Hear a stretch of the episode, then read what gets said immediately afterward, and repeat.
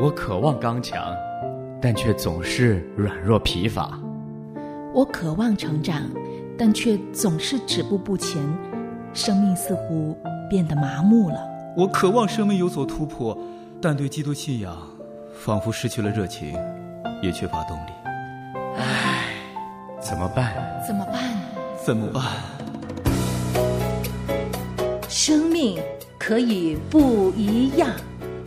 城主学堂，让我们走进成人主日学的课堂，一起学习，扎根基督，向上成长。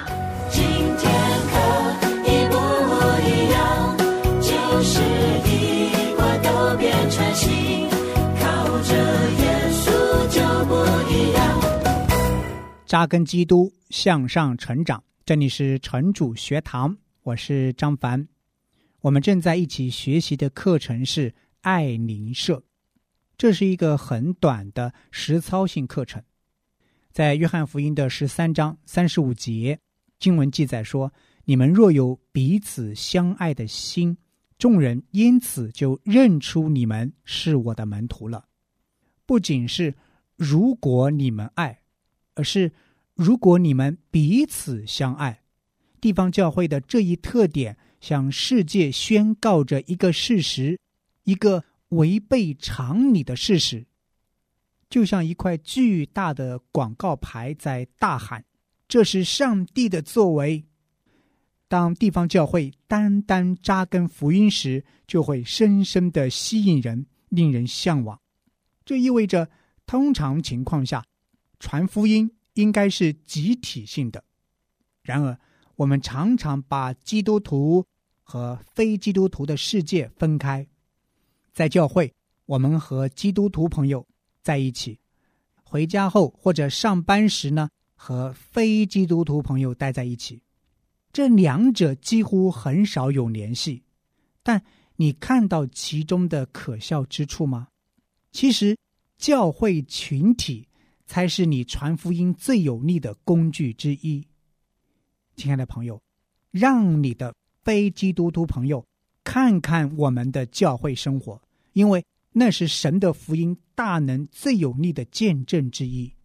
这就是今天我们要讲的重点：你如何邀请你的邻舍进入教会生活？如何邀请教会成员、教会当中的弟兄姐妹进入到你的社区生活，好让我们一起为基督做见证呢？首先。我们需要回过头来思考教会是什么，以及神要让这间教会与你的社区联系起来。教会应该如何与社区联系起来呢？答案在一定程度上取决于你对“教会”这一词的定义。在新约的某些地方，这个词用来描述所有委身于地方教会的基督徒。教会。是一个集体名词。从这个意义而言，教会爱社区的责任，就像神对教会里的每个信徒的呼召一样广泛。比如说，爱邻舍、管理神的创造和社会等等。但这不是新约圣经唯一使用“教会”一词的方式。圣经中有些地方使用“教会”。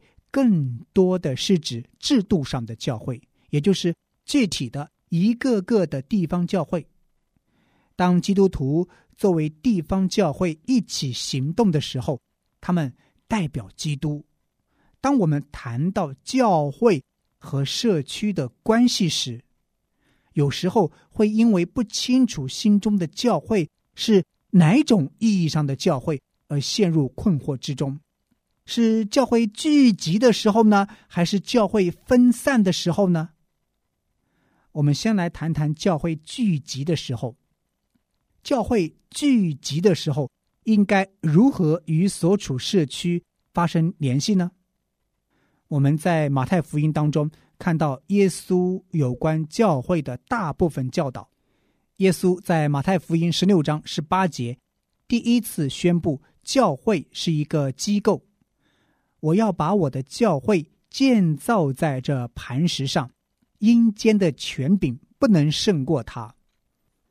他在马太福音十八章把教会定义为由可靠的基督跟随者组成的彼此委身的团契，因为无论在哪里有两三个人奉我的名聚会，那里就有我在他们中间。最后，马太福音二十八章的十八到二十节讲到教会的大使命。耶稣进前来对他们说：“天上地下所有的权柄都赐给我了，所以你们要去，使万民做我的门徒，奉父、子、圣灵的名给他们施洗。凡我所吩咐你们的，都教训他们遵守。我就常与你们同在，直到世界的末了。”作为一个机构。教会的职责是马太福音二十八章的大使命，使万民做主的门徒，施洗，然后呢，装备他们做基督的门徒。也就是说，教会的职责就是传福音，既向基督徒，也向非基督徒传福音。这与你作为基督徒个人去爱邻舍的责任有所不同。后者更加宽泛。作为个人，你也许借着公园管理员的工作为公众提供更多的绿地，或者作为家委会成员帮助改善学校，你为某个社会服务机构做义工等等，你有很多的机会可以利用，这些都是服侍神。但是这些事情没有一样属于地方教会的职责。因为他们都与马太福音所说的大使命无关。我不是说基督徒作为个人不可以做这些事情，不是的，完全可以做。基督徒作为个人是要被鼓励去积极做这些事的，但是他们不是教会要做的事情。作为教会，我们支持。本教会的宣教事工，支持在本地和外地建立教会、培训牧师，支持一些和词汇有关的事工，因为我们知道这些事工都与耶稣基督的福音有关。所以，亲爱的朋友，我们不应该犯这样的错误，认为如果某件事情是基督徒个人的责任，那么。他就一定是教会的责任，教会也许会装备大家去做那些事情，就像我们上的这门课程一样，我们也鼓励大家去做，但不是所有的事情都会归入教会的职责之中。作为教会，我们从耶稣那里领受了责任，就是大使命，我们要学会区分去对待。以上是关于教会作为一个机构的聚集。那么，教会分散的时候，也就是我们作为基督徒个体是什么样的呢？我们要谈谈如何把教会和社区融合起来。也许我们可以先从最简单的事情做起。什么事呢？就是向邻舍介绍你的教会生活。并借机与他们分享福音。亲爱的朋友，亲爱的弟兄姐妹，你最近一次邀请你的邻舍参加你们教会的主日崇拜是什么时候呢？也许你的邀请比你想象的更具有吸引力。毕竟你的邻舍知道教会是你生活的重要部分，他们可能只是想去看看，了解一下原因。如果你想邀请人来教会，其实有很多很多种方式。对有些人来说，主日上午的聚会可能是最好的选择；而对另外一些人来说，如果他们上午想睡觉、想休息，或者有其他活动的安排，那么主日下午的崇拜或者周间某个晚上的查经可能是最好的选择。我们还可以邀请人参加教会的圣诞茶会。圣诞崇拜或者其他的特别活动，比如教会的春游或者秋游等等，只要是你想，总有办法，也总有机会可以邀请你的邻居来到你的教会。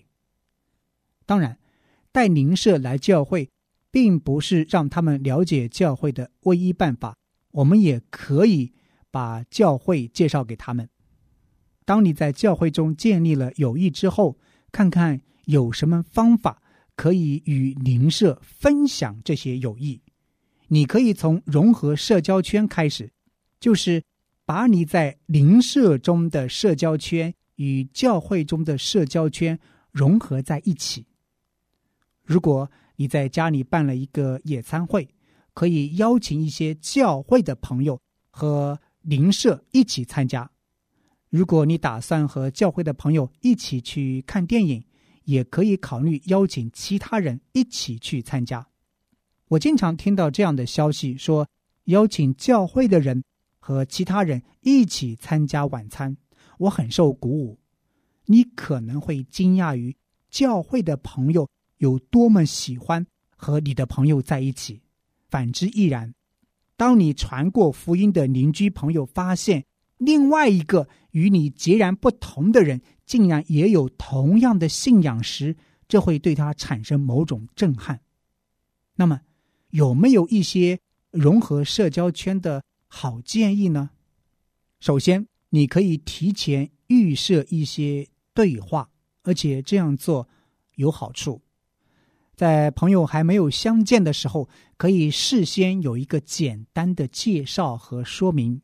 比如说，跟你的邻舍介绍，今天你们一起见面的教会朋友是一位怎样的朋友。他的家庭如何？他的工作如何？他的兴趣如何？当然，也要跟你教会的朋友介绍一下。今天你们一起见面的邻舍，你的这一位邻居是一位怎样的邻居？他的爱好是怎样的？他的家庭是怎样的？简单的说明，可能也会帮助他们之间找到一些谈话和沟通的领域。其次，不要让你的朋友觉得他们是你的福音项目。如果你去到基督徒朋友家，发现你是房间里唯一不信主的人，那会是多么尴尬的事情！更不用说，当你意识到大多数人都在向你传福音，你就更加不好意思了，对吧？所以，亲爱的朋友，我们要记住。我们是在建立友谊，而不是把人当作项目。我们的目标就是分享友谊。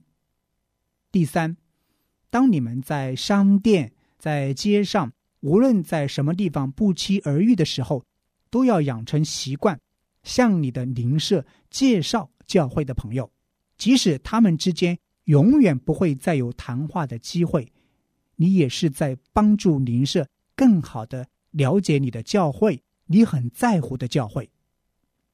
第四，寻找机会让教会的朋友和你一起参加日常活动，比如说，当你带孩子参加球赛的时候，可以叫上教会的朋友陪你一起去。也许你可以有机会向另外一名家长介绍你的朋友以及你们是如何认识的。最后还有一个想法。当你在寻找机会连接教会和邻居时，不要忽略社区性的聚会，那里蕴藏着极大的机会。这种聚会特别有用。当你所在的社区有聚会的时候，比如说呃英语俱乐部、家长协会、徒步爱好者、儿童活动、义卖市场等等等等，有很多很多的机会。我希望。你把它作为日程表上的首要任务，也许你甚至可以提前和其他住在同社区的基督徒聚在一起，为与非基督徒邻居建立友谊而祷告。聚会结束之后，再一起回顾聚会的情况，并且有更多的祷告。我们来谈最后一个话题，就是教会作为社区一份子的情况。我前面提到，教会作为一个机构，无法像个人那样参与社区的事务，但当我们从街坊邻居的角度来思考的时候，我们需要知道，他们把教会以及我们这一群人都视为社区的一部分。这就意味着，至少对附近的居民而言，我们教会的名声决定了我们基督徒和教会成员的名声的好坏。然而，正如《使徒行传》十五章中，耶路撒冷的教会。他们在雅各的带领下，决心做什么呢？不使那些归向神的外邦人为难。我们也祷告，希望我们的邻居能归向基督，而不给他们增加不必要的敌意。那么，我们可以怎么做呢？首先，为他人考虑，我们的邻居也期望能得到这种程度的体贴。所以，当我们违章停车，或者和一群教会的弟兄姐妹堵在人行道上，或者在小区里面乱扔垃圾的时候，我们就是在破坏基督的声誉。我们是在给人造成一种偏见，认为我们在这里是为了利用这个社区，而不是成为其中的一份子。我们想要在邻里关系上。尽量考虑周到，为他人考虑。其次就是关心社区。如果人们看到你在做关心社区的事情，我希望他们知道你是教会的一员。如果人们知道你是基督徒，那很好；但如果他们知道你在具体的某一间教会，那就更好了。为什么呢？因为在很多人的心目当中呀，基督徒这个概念呢，非常的模糊、宽泛又笼统。但如果说是某一间教会，则更加具体。你不大可能通过你的善行改变别人对基督教的看法，但你可能会让他们开始询问关于你们教会的不同问题，对你和你所在的教会。产生兴趣，名声是很复杂的东西，对吗？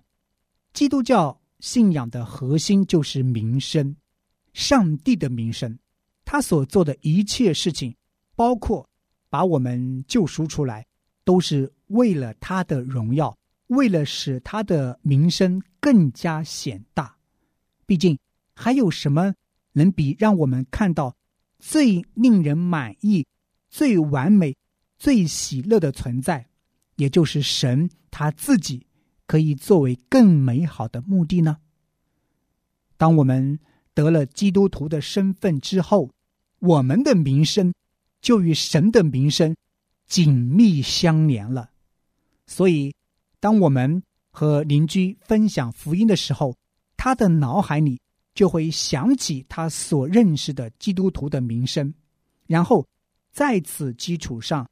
当我们介绍教会和教会的声望时，我们会进一步丰富人们对耶稣基督是谁的认识。亲爱的朋友，我们应该小心呵护我们教会的名声，因为这是基督的名声。亲爱的弟兄姐妹，如果你和我想的一样，你会发现这门课程是各种想法。和建议的集合，但所有这些想法都在一个标题下面。什么标题呢？我们怎样才能让邻居看到教会的惊人见证？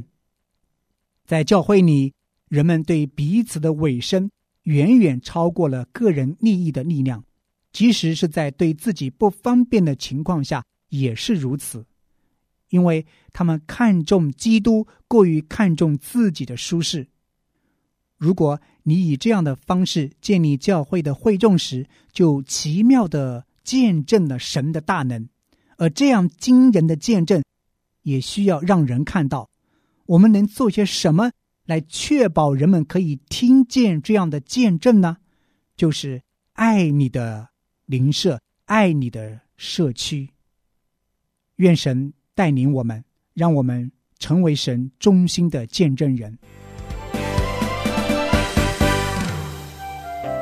您正在收听的是由良友电台为您带来的成人主日学节目《成主学堂》，欢迎您来信与我们分享您听节目的心得感受，或者索取本节目的电子讲义。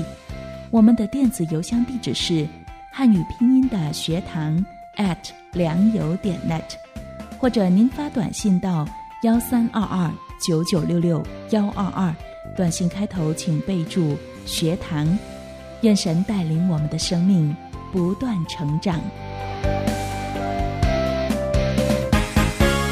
欢迎回来，这里是城主学堂，我是张凡，我是唐曼，我是林思雨。今天呢，依然是在爱邻社当中跟大家一起来学习。今天是第四讲，教会与周边社群。你会发现这个题目很有意思，教会。然后是周边社群，意思就是，呃，我们作为一个基督徒呢，我们同时在教会当中跟教会的弟兄姐妹有关系、有友谊，对吧？嗯。但是呢，我们又生活在自己的社区当中，我们跟小区里面、跟邻居当中有很多还不信主的人是朋友。嗯。那这两者之间有没有可能融合在一起呢？让教会的人认识我们那些还不信主的朋友？让我们那些不信主的朋友呢，也认识那些我们已经信主的朋友。这样的融合，其实就是借助教会的力量来传福音。嗯，不过呢，我觉得他今天信息里面讲到一个，就是周边的社群也包括职场嘛。对。但是对于我们这些人来讲，我们平常就是工作日，嗯，一天大部分的时间我们都是在跟基督徒打交道。是对。然后我们周日呢，又是跟基督徒打交道。对。平常。非常非常有限的时间是可以跟我们的邻居啊，就是我们所居住的社区，可能就是那个时间就非常有限了。嗯，跟他们建立关系，我就觉得，就像上期节目所分享的，本身这个花的时间就很少，所以像他今天所提到这些好办法，我真是觉得我一个都感觉用不上啊，就是没办法用上。这样子，你真的是需要花时间吗？譬如说去请别人。吃个饭啊，聚个餐啊。如果我是在职场，比如说我是跟一些非基督徒一起工作的职场，这个做法是可以经常的。比如说我经常可以请我的同事去吃吃饭啊，一起去逛街啊，都是可以的。可是现在如果我是花时间去跟我的邻居、跟我社区的人这样去做，我觉得这是特别难行得通。对，因为我没有那么多的时间，也没有那个有益的基础。对呀，要有关系的基础才好做一些。嗯。其实我刚刚在想到一个事情，嗯，说我们逐日去聚会，但很多时候我们又怕担心打扰到隔壁，就是邻居，嗯，所以呢，我们也会常常的刻意的把这种的，就是声音降低，啊，好像就会不太想让邻居知道我们这里在做什么，所以这个出于安全的一个问题，我们就会刻意的会隐藏起来。今天这个课程里面讲的就是我们教会应该怎么样去跟周边社群去呃融合在一起，我觉得很需要一个策略。嗯啊，因为教会它是一个群体，当然如果作为我个人的话，我可以借着我出去跟朋友啊接触一些非信徒的时候，比如说我就举我自己的例子，嗯，就是我最近就是去做一些理疗，身体需要。就是一些调理，嗯，那我就借着这样的机会跟对方聊天的时候，慢慢就可以跟他建立关系。对，因为做调理不是一次就完成了，嗯，可能是一个过程。那在这个过程里面，刚好谈到某个话题的时候，话匣子就可以打开了。嗯，我想这个是我们可以主动去做的事情。对，这是一个好机会。是，呃，我知道我们教会啊，年轻的一群人，他们喜欢出去运动，嗯，就是出去徒步呀。出去呃旅游短途的，他们通常会周末出去的时候，顺便邀请自己的同学、朋友、同事一起去。嗯，所以有的时候我看到那个合照呢，可能十几个人，只有两三个人是我认识的，嗯，其他人都是他们带去一起玩的。但是慢慢慢慢，我发现中间就有那么一两个、两三个来到了教会。嗯，我觉得这是一个好机会。其实我现在带孩子出去玩的时候啊，当别人的。呃，父母或者孩子的家长们跟我们聊的一些话题的时候，我会刻意的跟他们说：“哎呀，啊，我们是基督徒。”嗯，特别是如果我带一群孩子一起玩的时候，如果这一群孩子里面都是基督徒，有一些家长想了解我就会跟他介绍我们是什么原因在一起，向他介绍信仰。这是一个很好很好的机会，将社区跟你的信仰融合起来，借着这样的资源去传福音。嗯，我今天听了这一篇的信息之后呢，有一个美好的前景在展望。嗯，就是当我退休的时候，我的机会就来了，去公园唱歌对吧？不是跳广场舞？呃，对啊，因为我知道我们社区里面那个小区会所是每一天吧，几乎，嗯，他们都有很多的大妈在那里。跳广场舞啊！我觉得那个时间、那个时候可能会有大把的机会，比如说跟这些大妈们在一起。嗯，呃，我觉得这都是机会啊，跟他们去建立关系。是，所以教会作为社区的一份子吧，我觉得不能忽略。好像我们常常把两者之间割裂开来，嗯，而且割裂的越清晰越好。就是我在教会当中，就是跟这群弟兄姐妹在一起；我到我的生活当中、工作当中，就是跟一群非基督徒在一起。两者之间最好不要有任何的连接。嗯，最近我在锻炼身体，嗯，然后呢，我又接触了一些人群，哦，所以呢，我觉得这也是一个好机会，主动走出去，走进人群里面，我们才能够如何的向别人去展示我们的身份，或者是说我们有机会去跟他们分享福音。其实邻居确实是我们一个非常好接触的一个环境。对，对。因为常常住在一块嘛，出门进门总会碰到，嗯，总会有一些事情需要打交道。那这个过程呢，嗯，我们就可以有机会去向他们传福音。当然，这又回到我们之前所说的，前提是你在这里面有美好的见证，你在这里面成为他们心目当中的一个好邻居，他们才愿意与你接近，愿意与你靠近，并且听你去分享你的福音信息。对。